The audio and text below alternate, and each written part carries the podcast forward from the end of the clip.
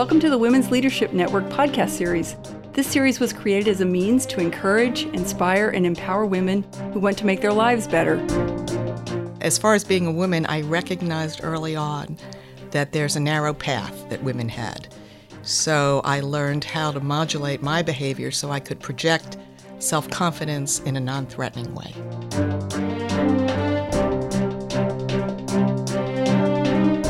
We look for current issues and challenges facing women in the legal world and offer ways of tackling these issues, as well as provide a community of support and engagement. I'm Jeannie Forrest. I'm one of the vice deans here at NYU School of Law and co chair of the Women's Leadership Network at NYU School of Law. Our guest today is Rachel Robbins, whose 30 plus year legal career started at Milbank Tweed. Rachel was general counsel and member of the senior management teams at JP Morgan, the New York Stock Exchange, and the IFC, the private sector arm of the World Bank Group. Today, Rachel is a senior independent non executive director at Atlas Mara, a company aiming to build a premier sub Saharan African financial services group. I've known Rachel for a long time, so I have to tell you, I'm really tickled that she's here. She holds a Bachelor's of Arts in French Literature from Wellesley College as well as a JD from our very own NYU School of Law. I am pleased, can't tell you enough how pleased I am to welcome our guest, Rachel Robbins, who will be speaking with us today about career advancement. Thank you for having me, Jeannie. I'm delighted to be here. Really, it fits with our mission to ask you first about your experience both as a law student and as a professional. And really, how has being a woman been a part of that? So, my experience was great at the law school. I enjoyed it immensely. I, I think everybody did who had taken a year or more off, which I had. I also was very fortunate to enjoy very much every job that I had. I was very lucky to have bosses who encouraged me. They were all males, there were very few women role models ahead of me. But I had bosses who encouraged me to reach out and try new things. And as far as being a woman, I recognized early on that there's a narrow path that women had. If you were too timid, people worried she's not tough enough. And if you were too strong, you were the scary ice lady. So I learned how to modulate my behavior so I could project self confidence in a non threatening way. That seems to be the trick of being a woman in the world today. I, another thing I would add is that I really made an effort to build relationships of trust across the firm, wherever I was, or across the company, with my internal clients, with my peers. And I think that that's a very deep theme of mine in terms of success. What does that mean exactly? A relationship of trust? It means it means getting to know your internal clients.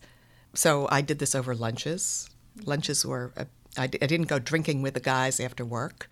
I had two young kids at home, but I I did set up lunches with my colleagues, with my peers, to understand their business, understand their perspective, so I could give better advice to them and they could get to know me and trust that I had their best interests at heart. You started to show up to them, in other words. I started to show up to them, but not just in a in a meeting in a situation that could be confrontational or adversarial, but more in a I want to understand your business. Can you talk a little bit with our listeners about your career path and what you ended up doing? You applied your legal training within an area of financial services, which seems like a total guy world to me. Well, if you had told me when I graduated college that I would end up in the career path that I did, I never would have believed it. So nothing in my career was really planned. I started at Milbank Tweed and went into their banking department because it was the most international. And I've always, since a teenager, been interested in international affairs. And then that's how it started. And then I was recruited to JP Morgan. I spent 20 wonderful years there, really learned a new area of law, securities law, which I had never studied, and became general counsel of the securities company before becoming general counsel of JP Morgan. And then I left Morgan to try something totally different. I believe I learned at JP Morgan that to be a good leader, it helps to have and to have better judgment, it helps to have many different kinds of experiences. So when Morgan was acquired by Chase 20 years to the day I had joined the firm, I decided I was going to do something completely different non financial, non legal, entrepreneurial, and ended up starting with two fellow ex lawyers, uh, a management consulting company, and was happily doing that when I got a call two and a half years later from Citigroup. So I don't want to make this a very long story, but nothing was planned. Things happened, and I guess the only you could say it was luck, but I also had built relationships in the industry as well. And I was willing to try and wanted to try different things. And so being open to new experiences was something that was helpful to me. You could say it was luck, but I never would, because um, it sounds like it might actually be called planful luck more than anything. Um, this is, you're describing worlds of banking and finance. You know, the joke at law school is that, you know, when they come to law school, they say, I was told there would be no math. And you embedded yourself deeply into a world where there was a lot of math and there were a lot of guys. So, would you have uh, some pithy remarks about how you'd credit your rich and sustaining career? Because it's been incredibly interesting. So, one thing that I always tell women is you know more than you think you do. And I observed that men are willing to speak out when they know much less than the woman sitting next to them. And so I pushed myself, and I still do, to speak out, even if I wasn't 100% sure that what I was saying was, you know, the best thing that has been said ever. And I pushed myself to take career risks. And I think that that's the most important thing that I would say is that women know way more than they think they do. And they're too timid. I mean, we see it in politicians. Women don't volunteer to run for office, they have to be convinced. And so I think having the confidence to know that you you can try this and if you don't succeed, okay, you'll pick yourself up and move on. But I think that's what's helped me. And in every job that I had as general counsel, I knew less than everybody working with me, for me, but I built relationships of trust with them and I helped viewed my role as leveraging them and that's I guess that's what happened. That's your superpower. Social research has this really interesting take on this that women, in order to be um, persuaded to take a job, they have to have 90% of the skills required. And men will say, you know, we'll take this, even though I only have 20% of the skills. I'm game for it. Well, my former boss at the IFC, who's Swedish, used to say if there are 10 characteristics for a job, a man who has six thinks he's perfect, and the woman who has nine is worried she doesn't have the tenth. Yeah, that really fits. So it sounds like part of what made you successful and what's making you successful is, I'm sorry, I have to call it bravery. Well, I'll, I'll tell you, my first leap was 30 years ago when I was asked to start and build a department and be general counsel of the securities company at JP Morgan. We were just starting. And my boss, the president of the company, said to me, I'd like you to take this role. And my response was, I don't know anything about securities law, Dave. And he said, So you'll learn. And, and that was the moment that taught me that you don't have to be an expert to take a role. I love that it was a guy that told you that. I, I was very I've been very fortunate in, in my all of my jobs to have wonderful bosses who are also mentors. We can't do this without talking about the infamous work life balance. I'm not sure if I believe in it myself. Is there such a thing? And if so, um, is it possible? So at JP Morgan, we had an outstanding group of senior women, all of whom had two or three children.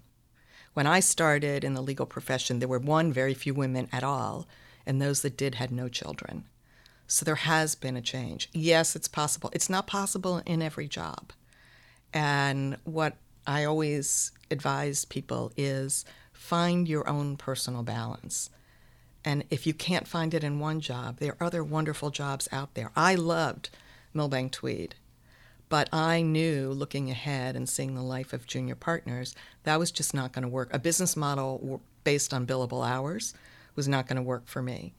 So I moved into the corporate world and I have loved every minute of that in four or five different roles. So I think it's important to find the right job where it is possible. And it's important to find your own personal balance. And one thing that I did, which when I've shared with a number of women, they've found very helpful, is ask your kids or your partner or your significant other what's important to them. And you'll be surprised that it's not often always what you think. And so when my kids would say to me, It's not important that you come to this, mom, but I really would like you to be at this soccer game, I would be at that soccer game and I would skip the other thing that if I hadn't asked, I probably would have felt guilty and, and would have found tried to find a way to go to. So matching expectations, finding your own personal balance, which is going to be different for every person and is going to change even for you over time, is really important. And absolutely, it's doable. I remember when I first bought a house and I said to my kids, you know what, we finally have a permanent home address. And they both looked at me and they said, Mom, that, that's your issue. So it sounds like that business of actually clearly communicating is pretty fundamental the talking through the issues, both with a partner and with the kids, I don't know that that occurs to us. It seems so commonsensical in order to create clear work life boundary issues. I think about the long view of our career lives, and it seems like one of the themes that you're talking about is not necessarily being planful, but being attentive. And so many of our students, they're starting to think about their career and they're thinking about planning their families and what am I going to do next? And it sounds like a big theme for you is that you weren't necessarily planful, you were intentional about your own development. Right. And, and this is something my kids have taken great comfort from when they were in school. I said, You're never going to be able to plan your career. And I never would have projected my career to develop the way it did. And yet it was enormously satisfying. So the key for me is to be open to opportunities to try to have different experiences to round out your judgment, to take career risks, and to find personal balance. Finding personal balance seems to be the thing that a lot of our a lot of our young women tell us terrifies them, quite frankly, when they look ahead. So finding personal balance sounds like for you just communicating clearly. Well, when when I when my kids were little and I was at J.P. Morgan, I had my kids when I was at Milbank, I, and this is true at Milbank also. I could have stayed at the office till midnight every night or all night. Every day I would make a decision. What do I need to do? So prioritizing, and women are good at prioritizing and multitasking. I would say, what do I need to do this week? What do I need to do tomorrow? And, you know, sometimes, and I would often work after the kids went to bed, but prioritizing and putting boundaries on what's really important and what's less important, both in the business world and in the personal world, is the key. You've got to. It's balancing. It's compromising. It's prioritizing, and women do this all the time. We have this tendency to think that everything is important in this world of email and text messages and constant phone messages.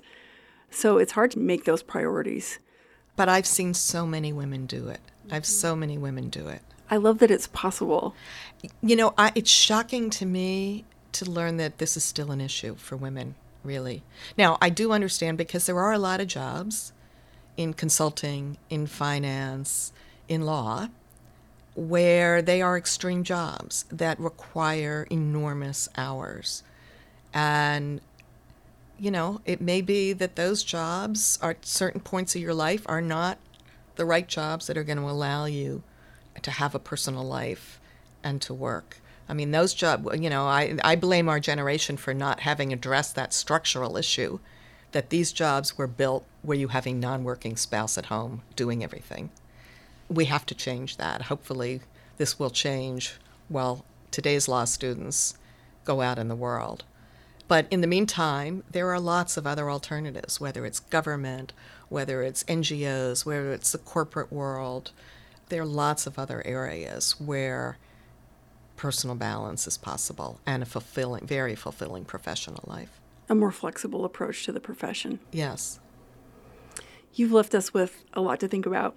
One final question, and that is now looking back, what would you say to your law school self if you could just sum it up? Because it sounds like you've t- talked a lot about r- taking risks and priorities. So, one thing I do regret that I didn't do in law school, I wasn't proactive in law school about reaching out to professors, about getting to know them, about exploring different areas outside of the classroom. That would be one thing I would I would regret and do over again. Thank you, Rachel. Thank you for taking the time to speak with me today and for sharing your experiences. I happen to know from a lot of our law students that you've been an incredible mentor. So you've not only guided me, but you guide them as well. So thank you for doing this. Oh, it's been my pleasure, Jeannie. And if I if you just remember one thing from what I've said today, it's you know more than you think you do. I love it. More information about the Women's Leadership Network at NYU School of Law, and to access more episodes in this series, please visit us online at law.nyu.edu slash women's leadership.